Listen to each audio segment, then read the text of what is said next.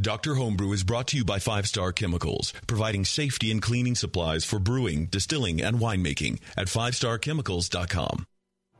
Doctor, look. Stand aside, nurse. I'm Dr. Homebrew. clear. Hey, oh.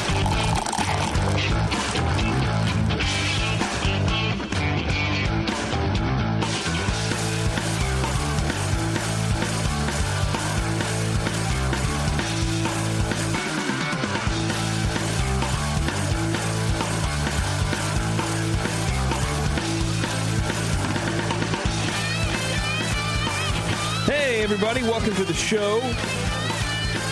This is Dr. Homebrew, and we're here to drink beers, and we're here to talk about beers. And um, what else are we here to do? Um, have a drum off on the Have a drum off on the. on the, the countertop. That's right. That's what we're about.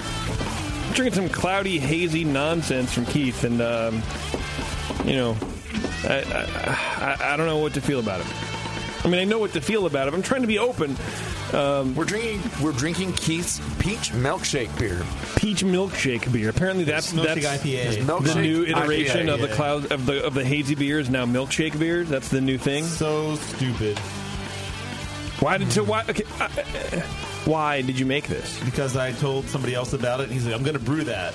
So then I'm like, "Man, I need to brew that. That guy's going to brew it." So That- and that just happened. just happened. That's It's like, how it's competitive It's like Keith anything is, else. yeah. It's like, hey, I'm gonna I'm gonna do it, and You just throw down the gauntlet, bro. I'm going for it Yeah, too. it's something man. else to do. Why not? It's not even something I like. Like I was saying in the last show, uh, which was a couple weeks ago. Um, don't become the thing you hated. I just did, you know. And it's like, yeah, you know, I'll, I'll sell out. Sure, why not? Give it a shot, see how it works. But I don't have to brew it again. It's just like, yeah, Yeah, so you haven't become the thing you hate. You just you're you're you're experimenting. Well, it's like in yeah, college. yeah, you're just well, experimenting. you know, whatever. Yeah. I'm just playing the role for a little bit, seeing how it feels. Are we still talking about beer? Uh, maybe Yeah, I mean, today we are. I, I get it. I I get it. I, and I'm just I'm just honestly curious as to why as to why you brewed it. So I I also I what are you going to do with it? This past weekend, I went to an event where I had to serve to the public, and I'm like, the public is stupid. So I'm going to serve them something that's that was the best thing I've ever seen. Just spit up on the microphone. literally water. just spit water. But public's stupid, and I'm going to give them something that's really dumb, and they're going to like that. And I still didn't win because I'm I'm an asshole in general, and people didn't want to vote for me. But like you know, they, some people were like, "This is the best beer," and I'm like, "Well, you're stupid for even thinking that." But um, but this is what you served them, yeah, and people thought this was the best beer. What else were they serving? Battery acid? thanks, JP. You're welcome. No, really, were they serving battery acid? I need no.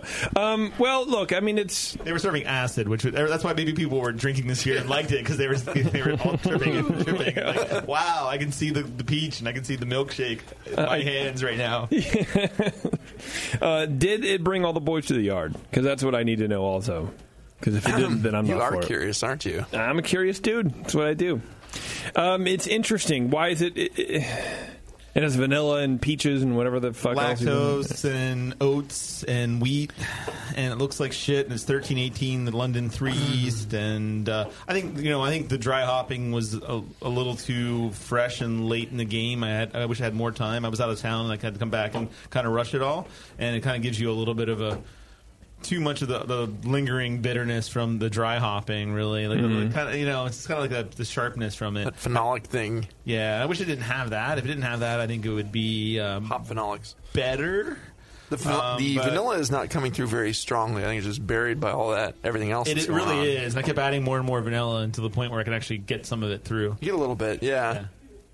Yeah. Um, it was mostly done by I don't. taste. I don't know that I want that much more anyway because there's so much else. right. Right, but no, I don't know. Okay. Well, hey, thanks for bringing it in. I'm glad you're no, trying. I, I kind of I brought it knowing, and I brought it in the little twelve ounce bottles because I knew that you would hate it, especially. So it was kind of like it was just uh, it was it was fun. It was Yeah. like something I wanted to try that was different. And every once in a while, you need that sort of challenge where you're like, just brew something that's totally outside of your comfort range, something you don't like, and give it a shot. yeah. Why not, dude? Yeah.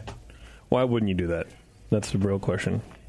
Well, before we get started, I want to thank our sponsor, Five Star Chemicals. Of course, the great folks at Five Star have been supporting us uh, from the jump here, and we really appreciate it. You can go to fivestarchemicals.com and learn about all of their products for cleaning and sanitizing your home brewing equipment. They're great people. They have, make a lot of great products, and they do a lot for the home brewing community, man. So uh, if you're not already using them, give them a shot. If your local homebrew shop does not carry them, tell them to, demand it, or order online because it's worth it. It's worth going outside of your uh, your uh, shopping chain, if you will, to grab these uh, to grab these great products. So five fivestarchemicals.com. We hope they stay with us forever because they are awesome. Me too. They're great people. I like them. I like them a lot, and they give you a, a prize pack for being on the show. So they're very, very generous. There are prizes on this show. There are prizes on this You show. tell me about this. you should enter one day. I tried. I just I just did. Did I don't get a prize for the, the peach Yeah. milkshake bullshit that I just No. entered? Oh, Was it No, better than my no. ESB? I don't know. Which one of us wins the grog tag? Good question. Good question. Uh, but on the phone right now, we have Ricky. Ricky, are you there, buddy? I'm here. How's it going? Good, man. How are you doing? Doing well. Nice. We have uh, uh, like a mixed fermentation beer uh, that you sent us. What? Tell me a little bit, a little bit about this beer. Yeah, well, um, I was tasting all these sour beers and everything that's been coming out lately, and had been all the the new hype. And I was like, you know, hey, I'm going to try to brew something like this. And so I dove into it, read a little bit, read some books and things, and, and so I tried. This is my first attempt at a um, mixed fermentation beer.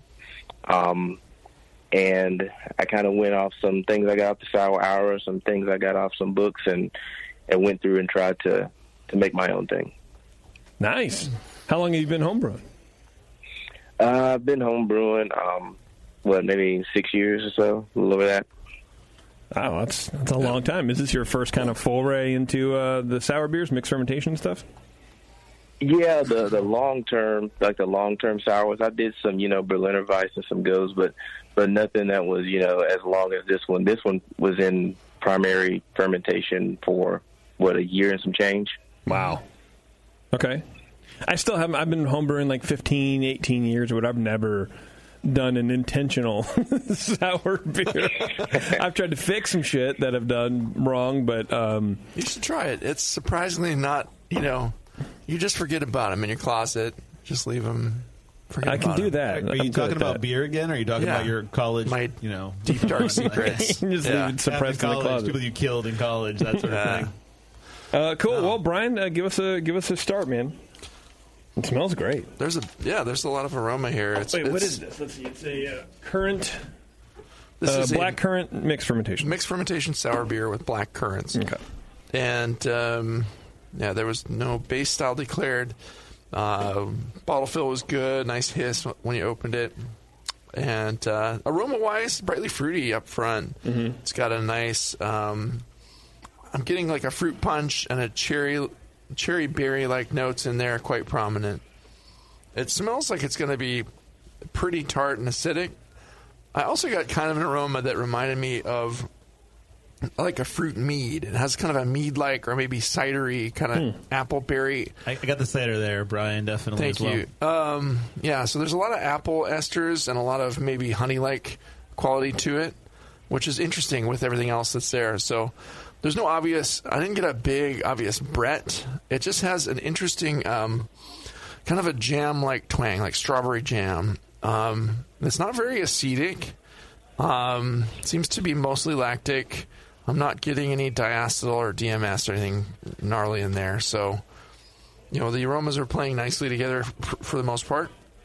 Some interesting stuff. Um, very, a very pretty hot pinkish red color. It's uh, it's fairly hazy at the same time. So, it had a low light pink head with reddish. Um, there were some kind of reddish chunks floating in the head on the one I, I tasted last night. Fades to a pink color after a short time. Flavor wise, you know, it has a pretty, a pretty uh, firm tartness up front, but um, a lot of it may be coming also from the the sour fruit, the you know just the the bite of the fruit. It's kind of um, you know cherry, currant, berry, has kind of a uh, a berry candy like flavor to it, like a berry pixie sticks or something. You know what I mean? Oh yeah, sure. Like uh, the bitterness is low and on the way. It balances to the fruit and sour. Uh, seems to be pretty cleanly lactic. Some, there's some hints of just slight funk and acetic in the background. Um, it finishes quite dry, but it seems, you know, the impression is that it seems sweeter than it probably really is from the sour and the berries. Um, you know, again, I'm not getting very much Brett or hay like or or too much barnyardy anything in here at all. It's it, it seems to be mostly the you know the pedio lacto you know thing maybe. Um, so mouthfeel wise, it's medium light bodied, medium low carbonation. It's um, kind of biting from the sourness that is there, somewhat sharp. Uh, I'm not getting warmth or astringency, and it's not very creamy, smooth. It just kind of gives you a little sting, and then it's on its way. So dries off. Um, but yeah, overall, it's a pleasant beer. It has a lot going for it. Seems um, cleanly brewed. I don't know what the base style was, but um, the um, you know the fruit character. I'd have to say too that the, the one thing I noticed about the fruit character, it has something kind of a little bit kind of pithy, like the meat of the fruit, kind of and kind of seed like. Like a pectin thing. Pectin-y, maybe? is that the right term? Um, Can you said strawberry jam? That's kind of what I Yeah, it's not super astringent, so I'm, I'm not thinking. And also, since just currants don't generally have many seeds, it's not. It doesn't seem like it'd be something that coming be, would be coming from a seed, but just like kind of a pithy, like the the, the inner part of a grapefruit peel kind of a Mm-hmm. flavor. Um, so the, you know the balance could be improved by, you know, you could you could add a little bit of Brett to this, and it might make it more interesting, and or a little more malt complexity. It's just kind of a one trick pony with all the the fruit and berry like notes that are in there. It's like a big fruit punch explosion with some sourness, and um, that's what you get. But I'd, I'd be curious to know what the base style was too. Um, I liked the beer. I thought it was it was very good. I gave it a 33. So, um, but it's yeah, it's kind of hard for me to give too much feedback without talking to Ricky about what he did. So hopefully we'll get into some of the details of Absolutely. where he went with his beer, who he listened to. You know, did he listen? To, yeah, he listened to the Sour Hour. He's, he's listening to some Probably- good people. was probably listening to Wicked Weed. I'm thinking. Yeah. Oh, burn, dude, burn Oh, sorry. Too soon. a little bit. Okay. Sorry. I'm Go ahead, Keith. roll? Okay. Yep, you do it. So I got a medium strong sour character. Uh, like Brian, I, I- I agree. It was more acetic than I'm sorry, more lactic than acetic. There was a slight acetic character there. There's some apple, apple cider notes. Uh, not getting much funk at all. Um, currants are faint. They, they present more as grapes to me than currants. I got a little bit of red wine character in the beer. Um, and just a, a, a very, very, very light enteric character to it as well. Otherwise, uh, very clean, no diacetyl, uh, no phenols, and anything of that nature. Um, hazy, medium purple, reddish in color with a low pink head. The, the pink head was really cute. I like that. Yeah. Um, color on the glass, but not not not much head. But yeah, if you if you stir it around a little bit, it does reform a little bit. There, It's- it is a, a neat looking beer, definitely. Haze is medium, I would say. Um, flavor wise, medium sourness. Uh, I got a, a touch of a musty corked character. Uh, some cidery notes again, no hops, not getting any Brett character either. Um, balance is nearly even between the sweetness and sourness. Um, no, you know, no bitterness there either. But the kind of the, the sweetness and sourness kind of balance each other out. It's not one way or the other, which is kind of a nice a nice thing in, in this beer. Um, so, actually a soft finish. I didn't find it to be fairly dry. It didn't really dry out like a lot of a lot of sour beers would do. Feels like there are some residual sweetnesses sweetness left in the beer. Um, maybe just a tiny touch of uh, butter and a tiny touch of phenol, but those are both very probably below threshold uh, overall. Um, and uh, I was struggling to detect, you know, like, like am I actually tasting a little bit of uh, uh, baby vomit? I guess I was trying to pick that out or not. I don't. I don't think it's like there. a butyric. Yeah, butyric thing, and I'm just trying. It was something a little off. Like it was almost like a little sour milk sort of. But it's it's really really slight. I just I was there was something there I couldn't really. De- I was trying to fight through last night. It was pretty late when I was doing this. Yeah, it's Uh, right on the edge. You you you, ha- you really have to focus your brain on it real fast. Um, low carbonation, maybe just a touch of warming, no astringency. Uh, low creaminess and maybe medium body, which is probably a little a little funny for me, you know, for a, a sour that have as much body as this, this beer does. Um, for me, it, it smelled more sour than it actually tastes. Uh, the flavor's a little subdued. I thought the fruit was a little bit nondescript. Um, I couldn't pick out the, the currant necessarily. Uh, to me, it, it came across more as a, a, a grapey sort of wine sort of thing. I think overall, the beer reminded me a lot of a red wine in, in a lot of ways, just sort of the aroma and, and some of the flavor characteristics as well.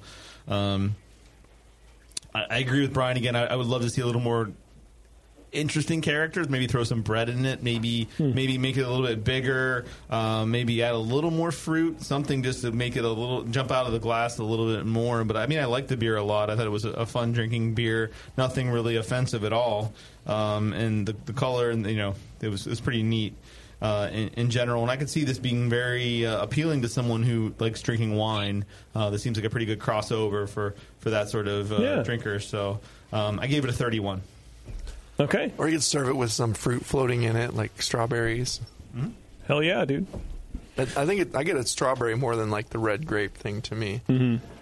I get a currant. I, get, I can get a There's some currant thing out of it too. Yeah, but uh, But usually when. I'm making my yeah, the, I'm used to my the currants in the my consecration ale clone, which is the Belgian dark strong base. So that's I'm I'm very curious about the base, and then we can talk about what else. Well, are those even are, they, are those those currants actually real currants or not? I mean, there's the whole currant thing is kind of a weird thing as well. Are the Zante currants, which are actually raisins, versus like traditionally like there's a lot of currants Oh, yeah. grown in Europe, and there's not lot, really mon- many currants, if at all, grown in the U.S. at all, like a black currant sort of thing or a red currant.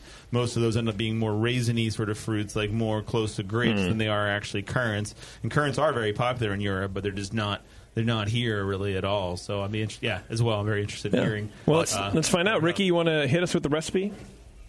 Yeah, I use the um, Rare Barrel, the golden um, recipe. Um, Oh, for the base for this beer? one, uh, yeah, for the base. I didn't, you know, no wicked weed here, just um, Rare Barrel. um, very, you know, and, and, and that's and that's from someone from North Carolina, so it, it kind of stays. So um, for the hops, I use you know it was just a, a small amount of um, Styrian Golding, three IBUs, and for the yeast, I used a um, a blend. It was from East Coast Yeast called um, Bug County. It has like seven different Bretts in it, um, two different lactos, a couple of different saison strains, um, and pedio. Um, and then I also, after at about the sixth, at about the six month mark, I added um, some Jester King dregs to it. Um, but the black currant, it came from um, Vintner's Harvest. It was a puree, um, and I put that in right at about the eight or nine month mark, and then I let it sit in there for maybe three more months. Yeah, that's a good time. And how, how much was how much, how big was the batch size and how big was the amount of uh, Fruit addition, yeah. Fruit addition, yeah. Was it one can it was- for five gallons or? Yeah, it was a five gallon um, batch, and it was a three pounds, three pound can of puree. Gotcha. Yeah, puree is nice because it Yeah. kind of gets out of your way, but at the same time, don't be afraid to throw real fruit in there. Just buy buy the dried organic um, currants, and you know find a variety that you like, and uh, But it is really it really is too. really hard to find like true black currants uh, Yeah, in the sure. U.S. like dried at all. Like I, I I've been through this Get and the like Zante all over the place, Yeah, but not there's that. a currant Z, uh, whatever. There's a company that does that, but yeah, and and even like a can of that, sometimes it's it's like you need more than one can, but you don't necessarily need two cans, and it's kind of like Right. Or you don't need birds in your. and the cans probably cost yeah, like it- thirty bucks each. or Yeah, something. they're expensive, and sometimes if a can's been sitting around too long, you end up giving a metallic character, which I got none of that in this beer at all. But. Sometimes you get some of Mm-hmm. that from those cans. The, the purees have been sitting around for a long time. They should date those more often. And and I don't know. I've had some problems with, with from cans from time to time. But Hmm. um, sorry, that was a bit of a tangent. But I think it's probably helpful for the, the listening audience. In, in Yeah. general, Yeah. But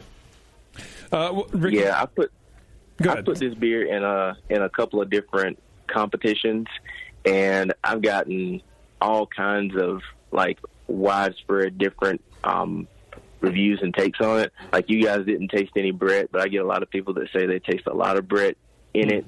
Um, I've gotten very high scores. I've got low scores. I've got them all over the market. The highest score I've got on this was a 44. Nice. And mm-hmm. yes, I mean it's it's it's a weird one. I think I think depending on on your taste and how you know your your sour threshold and things of that nature, I think it it changes for certain people. It is very layered. Like you do have that, that tartness up front with that very bright, juicy aroma. Then you kind of have some more of the, the, the darker mid palate flavors, and you have a little bit of the of the kind of vomity thing that we're trying to pin our finger on. But that comes and goes for me. So Yeah. I, I think I think you're right, Ricky. Where it it depends on where you're at at that moment. I mean, that's kind of judging in general. But I think with this beer, it's kind of a chameleon. Um, where I think for the most part, if you're drinking a pale ale, it's probably going to be the same, or uh, you know what I mean. But Sour, uh, sours are hard to judge too. I mean, there are Hmm. a lot of judges out there that that are looking for a specific thing, or you know, just you know, it, it, you know, They want everything to taste like Rodenbach Grand yeah, Cru. Or, and, and, and sometimes they don't, they're not, even that experienced either. So Yeah. they may get a lower score, Ricky, than you would would expect because they're not really used to sours, and that you know, like oh, they've just been sort of thrown into this thing, and they were expecting something really sour, and this is you know kind of a great sort of medium sourness that I think it actually works really well. Yeah, the other Um, part of the game too is dis- deciding where to declare it. Like for base style, if you declare a base style, and what to call it. It's like you know, the if you say, "Oh yeah, it's a it's a Belgian golden ale," you know, golden strong or a golden, you know, whatever, anything, and and then it's like if the judge doesn't taste that, like, well, I should be tasting some of that base style, right? It's like then they'll they'll maybe knock it down for that. So, but if you declare something weird and uh, obtuse, like it's a it's a pink ale, you know. It, what's that? You know, no one's going to know what that is. So it's a hard thing to do if there's not much of a, a base style poking through, which a, a lot of sours don't have. You know, I, the ones that start as a Belgian dark strong don't taste anything like a Belgian dark strong anymore. It's just like red sour or brown sour or dark, you know, Yeah. whatever. do you have any questions for the guys, Ricky? No, I think I got some some really good feedback, and that's kind of what I was looking for to, to get some kind of a, a baseline. And I trust you guys because I listen to the show all the time. So, Oh, thanks. Oh, thanks good. for the feedback. You had a nice pellicle form on this one. Did you have a couple different pellicles, or what happened there? Oh yeah, it was a it was a really nice pellicle um, to start. Really large, um, tall bubbles. Yeah. And then once I racked it over, you know, off the off the yeast cake, got another pellicle, and then when I added the the fruit, got another one that that was a crazy pink, purpley kind of thing. It was a, it was Awesome. it was very interesting. It was very interesting. It's fun to watch them this develop, Is, this is my first one, and I've and I've dived into a couple more. I think my fermentation chamber fermentation chamber right now has three sours in it that I've got Ah. going. So And- I'm, I'm continuing the the the craft. Good for you. Yeah. Are they all in glass too, Ricky? That's another you know another question I have. It's like how, are you doing this condition wise? Are they in glass throughout the time, or where do they where do they go through throughout that? 'Cause I think that's an interesting. Like I didn't get a ton of acetic character here, and and um, but yeah, let, you know, are you doing glass for these, or what's what's what's, what's the uh, the No, I'm not. I'm not doing glass. Um, actually, I just switched over to um, the um, kind of like a large mouth plastic um, fermenter Okay. for for all my stuff out Like the there. PET. Um, this one, this one actually for the first well until I put it on the currants was actually in a bucket. This one was. Okay. And, you know, it- now, sometimes and- the lid and- won't seal it quite properly. Yeah. You'll get air in there and it'll turn it into vinegar. Yeah, and I, and I tasted it because I put a tasting port like um, midway on the bucket so that I can kind of monitor it. Yeah. And um, I had to feel like I had a good seal, and I just let it sit there for about six months, and then once I racked it out of the racked it into the next vessel, it went into a, a carboy. yeah, as long as you have a good seal, it's best not to muck around in there. Yeah, yeah, yeah. Very good. Very good. Keep working on it. That's great. no, very very, very All right, impressive. Very impressive for a first hour. I would I And a would lot of say, yeah. yeah, a lot of fruit. Absolutely. I could see a lot of people loving this one. It's great. Yeah. All right, Ricky, we're gonna let you go, man. All right, man. See you. Thank All right, you. thanks, Thank man. Bye. Yeah, Cool. I dug it. Now he's East Coast. He's the one you should have told to go to bed, right? I know. I thought about it, but I was like, well, if he didn't hear the first show, then he might think I'm pushy. So, whatever. Uh, anyway, it's Doctor Homebrew. Hang on, we'll be right back. Hello, fellow BNers. This is Sully from the 21st Amendment Brewery located in San Francisco, just two blocks from Giants Park. Before Nico and I opened the 21A and before I was a professional brewer, I homebrewed on my small four burner apartment stove in a back house in Santa Monica, California, making my extract brews before graduating to the daunting idea of all grain brewing. Homebrew books and information was hard to come by back then. The internet hadn't been invented yet, along with other things we take for granted today, like electricity and potable water. One thing I wish I had back then when I was learning was a radio show that could teach me the ins and outs of brewing and answer questions that I had about homebrewing, a resource for making great craft beer. The 21st Amendment Brewery is excited to be a proud sponsor of Dr. Homebrew, a great show that teaches you what you need to know about making incredible beer. Good stuff. Listen up, you might learn something. I certainly did. And thanks for your support. Tasty Crack Kings. Since the first time the Brewing Network microphones turned on, More Beer was behind it. More Beer sponsors the programming on the BN because, like you, they love brewing, and like the Brewing Network, they love sharing their knowledge. Morebeer.com isn't just a website to place your next equipment or ingredient order. Morebeer.com also gives you access to free beer information that will make you a better brewer. Go to morebeer.com and click into the Learning Center. You'll find podcasts, technical facts, video tutorials, and more, including access to The Buzz, More Beer's social network of more than 5,000 members. And some of them might even be crazier about beer than you are. Get over to morebeer.com today and take advantage of The Buzz, the forum, the Learning Center, and make sure you're signed up to receive the newest More Beer catalog. More Beer, bringing you absolutely everything for beer making.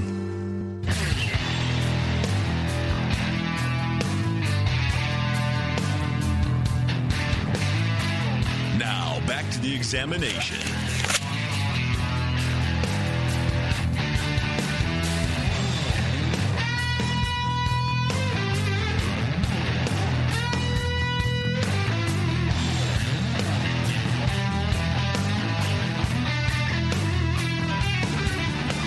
Thanks for hanging with us, everybody. Just in time for Father's Day. We want you to think uh, think ahead for Father's Day. Your dad has helped you out over the years, so why not help him out for a change? Get the man some grog tags. Head over to grogtag.com and design him some custom labels that only a father could love. Or grab a gift certificate and let him get creative. He can choose from dozens of labels for his beer and winemaking, or some custom bottle caps, coasters, or even a metal sign. Whatever he chooses, he'll have you to thank for a change. Head over to grogtag.com and enter code BNARMY at checkout to take 10% off your next order. That's BNARMY at grogtag.com. Better yet, learn how to brew, brew your dad some beer, but then send it in to us. Let us critique it, improve it, brew it again, send some more to us. Let us critique it again, improve it until it's perfect, and then make a great grog tag to go on that beer and give it to your dad next year. Think Yeah, ahead. yeah. Think way ahead. Think way ahead. Why wouldn't you? Why wouldn't you think way ahead? Yeah. You I mean, let's be honest. I would. Right. No, maybe not. Let's get uh, Philip on the line here. Poor guy. It's like midnight or wherever he is. Uh, what do we have? A Doppelbock, right? Doppelbock, yeah. All right. Cool. Philip, are you with us? Hey, what's up? And what's going on, dude? You sound Hey. really bright-eyed and, and ready to hit the hit the ground running on this thing. Yeah, yeah, sure. We'll call it that. All right. Uh, how long you been homebrewing, man? uh, I guess like two and a half years now. Okay. Is this your first Doppelbock? It is, it is, yes. Awesome. And my second lager. Wow, great. All right. Well, Keith, go ahead, man. Let's uh, let's hit his first Doppelbock.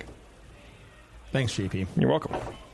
So on the, the nose, I'm getting some dark fruit, a little bit of Concord grapes, uh, light soy sauce, uh, no hops, no um, sorry, low alcohol. Uh, I'm also though getting a, a solvency note there, uh, hint of chocolate and toast, but both are very faint.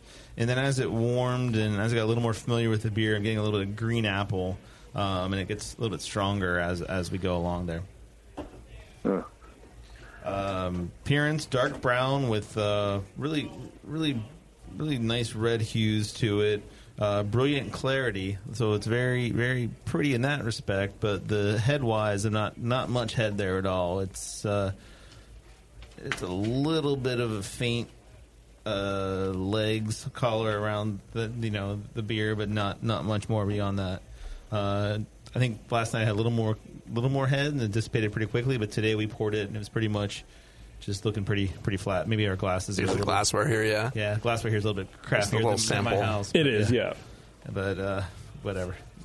Um, so flavor wise, let me get a let me get a taste here again, just to re uh, acclimate, acclimate myself to this. Uh, I'm getting a sweet malt, uh, big dark fruit flavor. Um, alcohol now is medium high, I would say. Um, but I'm getting that that big uh, green apple character. Um, you know, sort of Jolly Rancher thing going on, uh, but also there's a little solvent thing there as well. Acetone like, I would say. Um, balance in the beer is towards sweet, but there is a an, enough balance, I think, for the bitter bitterness uh, and, and dry finish. No hot flavor at all. Um, maybe just a touch of touch of papery cardboard, but I, I think I get that in a lot of beers, uh, just from being a little oversensitive to oxidation. Uh, mouthfeel, medium warming. I don't know why I started with that in mouthfeel, but um, uh, jumped out pretty much at me. No stringency. Carbonation is low. Um, maybe just a lo- little bit of uh, creaminess. Um, I'd say, uh, yeah, I think carbonation is probably my, my big ding there on the mouthfeel. It seems, you know, there's not, not much going on there with carbonation. Um, I do, I do. So overall impression, I do like the uh, malt character here. Um, I think biggest problems I are having are with that, that green apple acetaldehyde. You know, I'll, I'll announce it now. Uh, the green apple acetaldehyde sort of character and slight solvent notes. Uh, the alcohol is pretty strong, but I think you know a little more age that'll that'll sort of go away. I think the, the it seems like the recipe's pretty solid. It's just more of a, a yeast sort of health issue here, making sure you're pitching enough yeast, um, enough contact on the beer as well, um, which is pretty. You know, with a with a lager, more often than not, if you don't have enough contact and long enough time, you're going to have more problems with diacetyl. Um, solvent, though, is kind of interesting because to me that tells me that it would probably be a little bit higher fermentation temperature uh, than you'd want in a lager, but that may not entirely be the, the problem there. But overall, I would, I would look at the uh, yeast health and maybe just let the beer condition a little bit longer too to get some of that alcohol uh, to age out a little bit. Right on, And, right oh, on. so anyway, I gave it a sorry, uh, 24. Okay, Brian, go ahead, please. Young man. Yes, sir. Ah, the double bock. So I'm getting a yeah.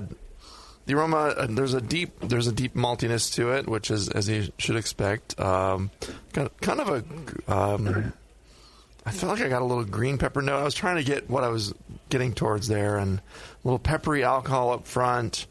There's a few Maillard byproducts in there, that the kind of as they call them melanoidin byproducts. Uh, picking up some green apple like acetaldehyde. No hops as expected, but um, the esters are low and uh, there's a faint kind of plum like quality to it, which is nice. A low sherry like. Um, I felt like I got a tiny hint of a plastic phenolic in this, like a band aid strip kind of plasticky bucket like note in there, but um, it was it was pretty low, but it was kind of behind the there was there's a little solventy and the acetaldehyde is kind of the primary flaw in this one. Uh, color wise, it's brown in color, clear. Had a low light tan head that faded to a ring pretty quickly. Mostly finer bubbles. I didn't get any, didn't see any legs form on the sides of the glass. Um, so you should have some a little bit of head there to to bring the appearance score up a bit. Um, flavor wise, you know, I thought that the flavor was better than the aroma. the acetaldehyde doesn't, um, you know, the malt kind of kicks in, mm-hmm. and it's very malty and flavorful. There's a big alcohol. It's obviously apparent. Yes, the alcohol is a little hot and solventy in nature, but the balance is definitely the malt. You kind of feel like, okay, this is this is probably a pretty good recipe. The bitterness is low and out of the way. It just seems like it had a you know the ingredients started out well. The the brew day probably went well. It just had kind of a flawed lager ferment. Low esters, uh, you know the alcohol is just too hot and peppery. It kind of lingers in the aftertaste alongside those raisin and prune like notes that are there. Peppery, that's good. That's a Yeah. good. I get that for sure. You know, there's some green apple in the flavor, but Yeah. it's a little more hidden and obscured by all, everything else that's going on in there. And again, just a faint phenolic, a little plastic there. Mm-hmm. Mouthfeel wise, full bodied, medium low carbonation, and some very obvious heat. It it really it actually kind of burns as you keep drinking it down into your throat and into the back of your throat and, and your chest. Um, it's not a very smooth beer. I wouldn't call it creamy at all. Uh, at the same time, there's no astringency. It's not really biting, but it's just it's intense on the the alcohol front. Um, there's a lot, uh, quite a bit of solvent, and when you when you smell the solvent and you start tasting the solvent, and then you feel that burn, you know, you know, there's some definitely higher higher alcohols going that your yeast kicked out, and uh, then just it's not just the pure ethanol. So uh, that'll give you a headache if you drink too much of it.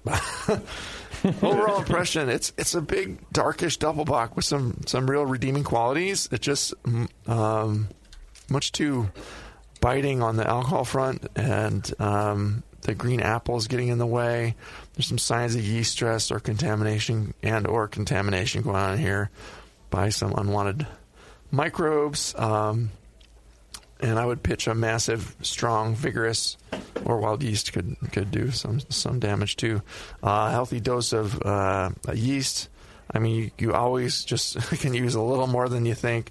Get a big, healthy pitch from a brewery or something if you can, and you know, a, a quart jar for a bigger batch. Uh, but yeah, just just look at the the yeast calculator, calculators. Mister Malty is great. That that Jamil guy, I guess, he knows his stuff a little bit. Yeah. Um, and there's there's also the other And then- you know, the oxygenation. Make sure you're Right. oxygenating well enough. Yeah, all the other factors. and maybe reoxygenating on a Doppelbock too is uh, you know, Right. after what eight to twelve hours, something along those. the first lines, yeah. the first day you can give it a, a little help along the way. That's a that's a great idea. Um, and you know, watch the fermentation temp. It might, like he said, be indicative of a fermentation that went a little higher than you indi- had uh, intended. Um, but yeah, I don't know what it was. It'd be nice to know what it was lagered at and and you know fermented at and lagered at and how you did the Yeah, yeah, yeah, temperature sure. ramping and Uh, stuff. Uh, but yeah, I gave it a 26. I thought you got to keep that yeast happy.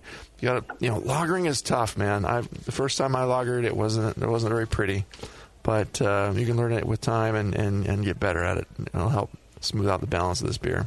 The, re- the recipe is good, I think. The recipe is fine. Just just work on that fermentation.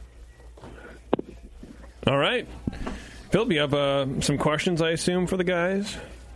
Uh, yeah, yeah, yeah, I do. Um, that's all really fair feedback. Thank you.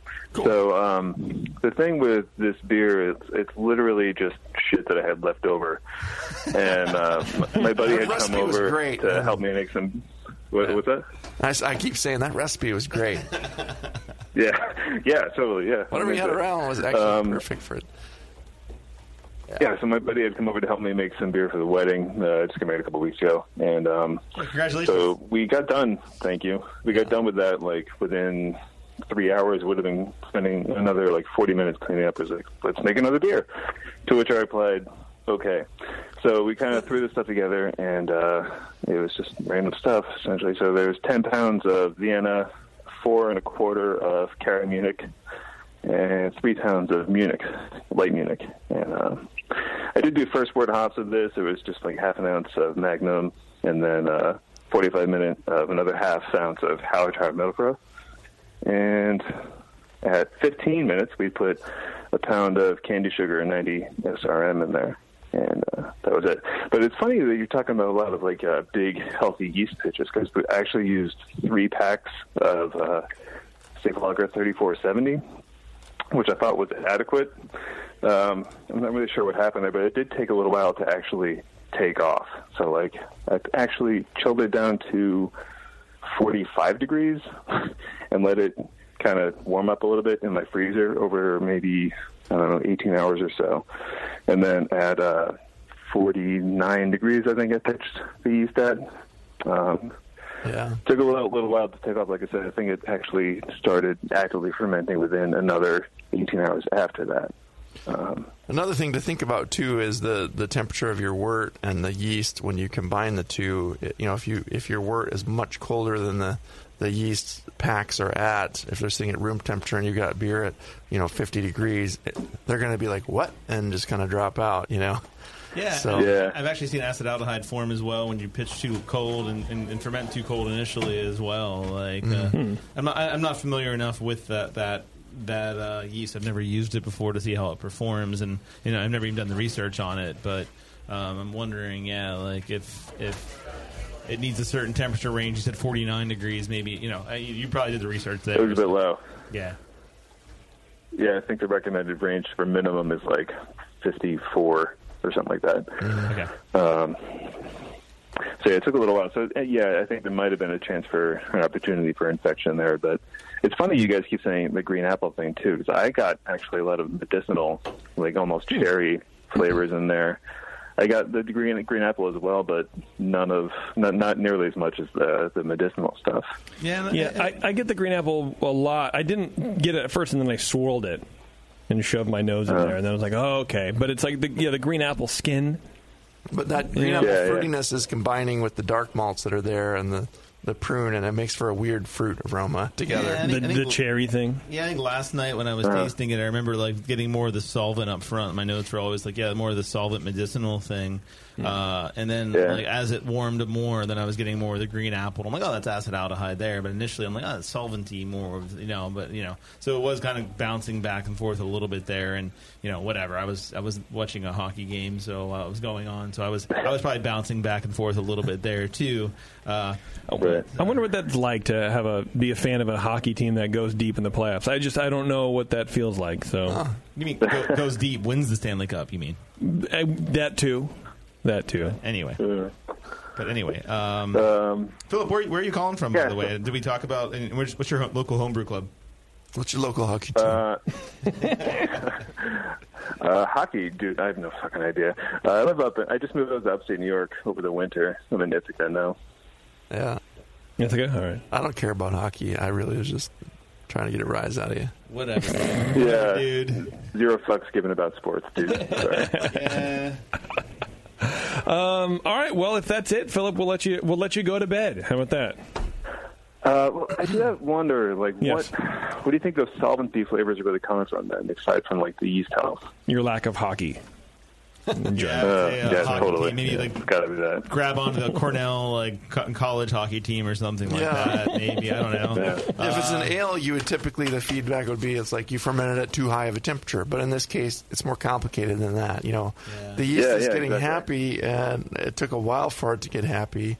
And when the yeast is stressed, it's going to kick out all kinds of different things, trying to you fight its way back to life and kind of deal with all the sugars that it has to deal with in a big beer like this. So. It's going to kick out mm. some, you know, some odd flavors. odd flavors like acetaldehyde or solvent or higher alcohols, and you know, I agree with Brian there. It's not necessarily you know solvent isn't always just a high temperature thing. Sometimes it, whatever the yeast is not happy, it's going to give give off byproducts that it can't reabsorb. And uh, that's the, that's the, the key here is really making sure you have a yeast that. I mean, I'm not honestly I'm not a big fan of. Uh, you said this was dry yeast, right? Is that what you're saying? Yeah, yeah. I, I, I don't know enough about you know dry lager yeast, but I haven't heard a lot of tons of positive. Embrace the dry lager yeast- yeast, my friend. Uh, you know, I haven't heard a ton of positive things about it. So uh, Hmm. You think it's a yeast thing? No, I, I don't think it's that necessarily. Not the but I- selection yeah. necessarily. but I, you know, I think that's part of it. I think that's probably it probably is a little bit finicky, finicky to work with, and even getting it to be as good as something that is pure is gonna, you know. Okay. It's interesting, but no, I think I think Brian's totally right. It's like making sure that it's really happy all the way through, has enough oxygen. Um, did you oxygenate the wort? Um, did you oxygenate it a second time for a big beer like this? I don't know how big it was. You're adding candi sugar. It sounded like you guys were drinking maybe a little bit while you were brewing. uh, yeah, the, actually, the booze on our account was not a factor in this beer, but but yeah, um, it, it's it's kind of weird. So I waited like 12 days to do a DRS, so it, it fermented out. After 12 days, I did the diacetyl rest. I ramped it up to like 65, left it there for another uh, four days, and then I started lagering for like I think it was six weeks Did you, after a, that. did you take a reading when you did, did the diacetyl rest, or was it just pretty much just like, hey, I'm waiting until enough time? Like I always try to like do it like you know what, 75 to 80 percent fermentation done to Yeah. do it. But if you're not doing a reading, and then maybe it still wasn't, it was still fermenting actively, and you're getting some some of that that uh, the solvent from there, solvent the from- transfer time. Yeah, it's a little bit higher than it needed to. You know, Yeah. so like 60 percent done. You're if it's still bubbling strongly Yeah. while you're diacetyl resting, it's not right. No, no, no, It no. had was, slowed down like, a lot. Pretty much done. I, th- I think the reading was at 10:26 when I started the D rest. So I'm, I'm getting and no it di- finished out at 10:20. no diacetyl. If that's uh, that's you know that that's that's that's a good thing. If you like to lager, you can get one of those beer bug things, and then you can watch the curve slowing down. Yeah, dude. Beer bugs where it's at. Yeah, that's it's good for lagers and meads and all kind of good things. Yeah, anything, but Yeah. yeah. much like pretty much everything else in this hobby, it's not exactly easy on the pocket. So Yeah. you know. No, for sure, for sure. But uh, especially for lagers and, and stuff like that, that's uh, that beer bug Yeah. would, would help out a lot for sure. Just um, oxygenate well and get a big, healthy, like, slur, you know, a, a jar full of slurry and just put in roughly the right amount of something that was just actively fermenting somewhere else, like your local brewery that makes lagers, and it'll just go like mad right away, and you'll be so much happier. Yeah. It's not a bad beer. The flavor is actually pretty good, but it's just the aroma is a little off-putting, and, and there's some other issues there. But yeah, It- despite tr- not trying to make a good recipe, you did okay. Fair enough. All right, is that it? Uh, You that's good? all for me. Okay. All right, fella. Well, thanks, man. I appreciate it. And uh, yeah, you got it. Next time you send a beer, we'll get you on an earlier time, my friend. right on, man. Thanks. All right. Take Cheers. Thanks for staying up with us. Yeah. Thank you. Awesome. Thanks. Awesome. What else is awesome is Atlantic Brew Supply. Family owned Atlantic Brew Supply is the biggest homebrew shop in the Southeast. No gimmicks, no multinational corporate overlords, and no BS. Get 15% off your first order when you use the coupon code BREWDOC. That's B R E W D O C at checkout.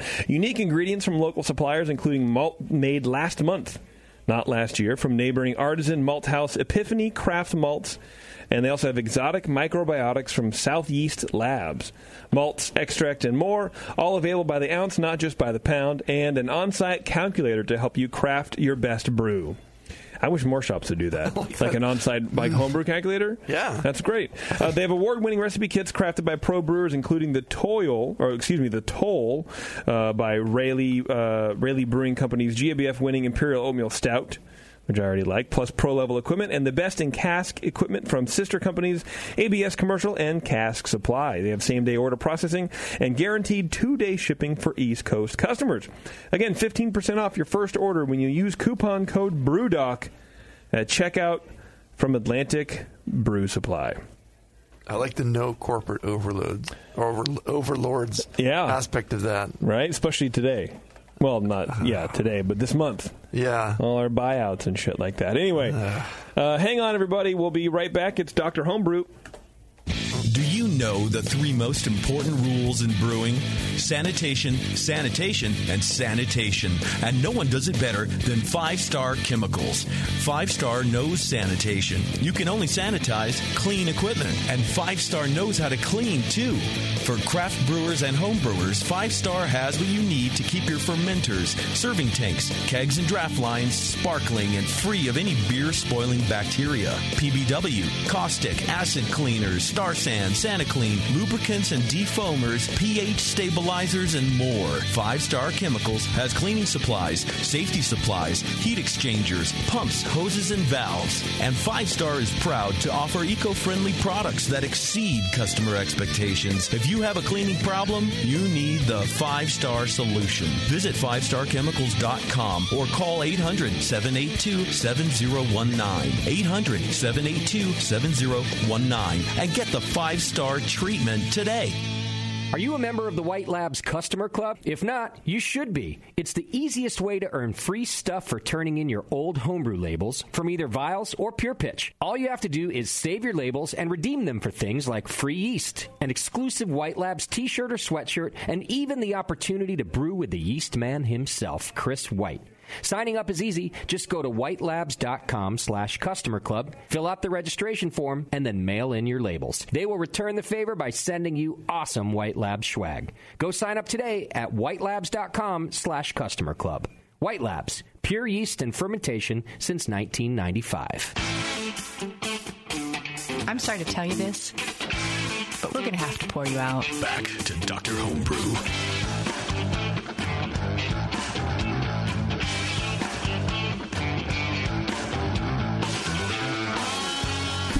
All right, thanks for sticking with us, everybody. I don't know if you guys know this, but tickets are on sale now for the 39th annual National Homebrewers Conference, aka HomebrewCon. Join your homebrewing comrades this June 15th through the 17th in Minneapolis for three unforgettable days of learning, camaraderie, and delicious beer, of course.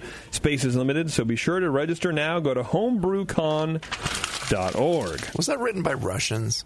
Comrade. Hello, comrade. Oh, man. Uh, I'm looking forward to that homebrew con deal this year. I think it'll be fun. I'm looking forward to being conned out of all my homebrew. Uh, I hope I win something. What would you guys do if I won? You're not going, Keith, right? But you're going. No, I'll have my wife's like last night. She's like, "Can we go to that?" I'm like, "Yeah, that's like two weeks after we have the baby." Wow. She was like, "Well, let's not go to that." I'm like, she's like, "Why didn't they have it in the winter in Minnesota?" I'm like. Well, why does anybody go to the winter? You know, go to Minnesota in the winter anyway. Yeah. It was kind of like homebrew HomebrewCon's always a HomebrewCon. Now I'm calling it HomebrewCon as well, but it's always at, at the same time. I'm like, you you know where when it was, It's Sarah. Like, always what the June. hell? Like, Why did she choose to get pregnant then? Yeah, like, what the is heck? wrong with like, her? You know, met- mixing, you know, man. Because it is her fault. Let's call her up and ask her right now. We'll get her out next year. It'll Yeah, be okay. that'll be great. Uh, before we get to the winners, uh, I do want to tell you guys about uh, the Smart Brew Water Testing Kit. Called the iDip. Incorporates a revolutionary photometer system, which is the first and only one on the market with its own app. Home or commercial use, it takes great beer, to, uh, great water to make great beer. Of course, so you can use it in your home or your commercial brewery. The only meter on the market that runs water tests with no math needed on your part. It pairs via Bluetooth and updates your water results instantly to your own personal water profile. You can email those results to your rest of your brew team or post it to your Facebook page and your homebrew club. Get the lowdown on your base water Profile has the ability to test over 40 different water quality tests. Four come preloaded and more are available. You can test for things like total alkalinity, chloride, calcium hardness, pH, sulfate, and more, with only four mils of water needed for each test. Uh, there's a Brewing Network special, of course, because we're pretty awesome. You go to smartbrewkit.com, enter code TBN10 at checkout, and you save 10 bucks on either the standard or the advanced Smart Brew testing kit. Order now and make this futuristic technology part of your brewing process. Visit smartbrewkit.com, enter code TBN10 at checkout. Save yourself 10 bucks, man. Hmm. Okay, Brian, let's do this, dude. Yes. Who wins? So we have we have And a this pair of is- grog or not pair, we have a forty dollar grog tag gift certificate to give away tonight. This is to be discussed over the the collaboration beer that Keith and I brewed together. Oh yeah, That you're refusing to drink. uh, I had a sip and uh, you know I had a second sip and that's pretty much all you're We going to get out pulled of it. back the bitterness because we weren't sure that you liked bitterness. We tried to make put- this for you. We put honey in it because we know you like things that are sweet. And That's true. You're, you're like a giant bear. We were like, wow. I am a giant bear. Yeah. The honey Yeah. bear needs more honey. That's true. There was a giant disc of honey because the honey had been crystallizing for a year in this bucket that Keith Oh, had. so it's quality ingredients. and we just had to, yeah. Honey is still good, man. Come on. It's just sure it's edible. Yeah. Um, so we didn't do a. I, I talked Keith out of the bittering edition, and we just let some of the later hop editions give it the bitterness. So it's got a real soft, yeah, soft bitterness to it. I think like 1085 There's OG. something a little odd though, yeah. Let's give away a grog tag, forty dollar gift certificate. So as, Talk as about JP's your trying to bullshit move beer me later. along, I want, Yeah. I want it. I want Keith's full tasting notes on this beer. Now, um, the grog tag.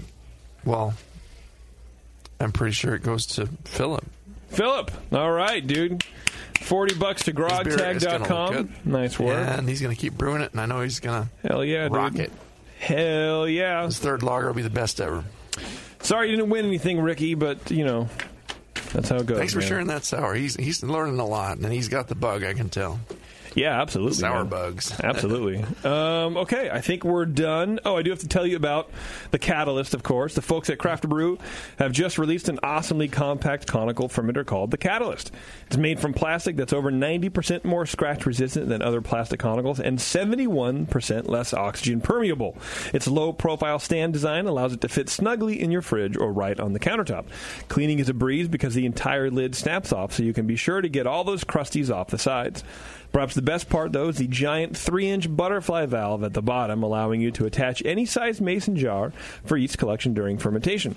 Recently, they've teamed up with Stone Brewing Company to offer a homebrew version of their famous Stone Pale Ale. So be sure to check that out at craftabrew.com underneath the product section. Uh, again, craftabrew.com. All right. All right. I think we did good today. Would like our sponsors. Yes, thank our sponsors. Hang out with them if Would they're like at thank Krusty Burger for sponsoring us this month. if they're at NHC, hang out with them at NHC. Uh, Thank, thank our them. brewers, obviously. Obviously, for sure. Uh, thank everybody for participating in the show. Thank you to Five Star. Uh, thank you to my co-hosts. And what does someone have to do if they want to enter this comp- this? Thing, Well, that's this a good is, question. Email jp at thebrewingnetwork.com. I do have a backlog of a few months uh, to work through. Of so emails you need to read. Is that what you're saying? Like, yeah, Well, yeah, I get because I get a bunch of them and I just I just file them away and then I you know I hit you up a couple months before the I, show. I emailed you last month, and you still haven't gotten back to me about that email I sent you. Yeah, I don't. Um, I don't reply to the emails like, "Hey, I want to be on the show," because then there's an interaction, and then I lose the email. So I just I file it, and I have a system, and it pisses was, some I think people I told off. you about like dyeing your beard a little bit. Is what I was re- recommending, but I would never do that. I would never do that Hmm. because I, I don't want to be I don't want to be like Lagunitas. I want to be true to my myself. what show number is this? That's a good question, dude. I have no idea. It's up in It's the 90s. almost it's almost hundred. We're getting towards I think. What if this was hundred and we didn't know about it? I don't know. That'd be funny. All right, everybody. Thanks a lot for tuning in. We'll see you later. This has been Dr. Homebrew, and um, you've been Nay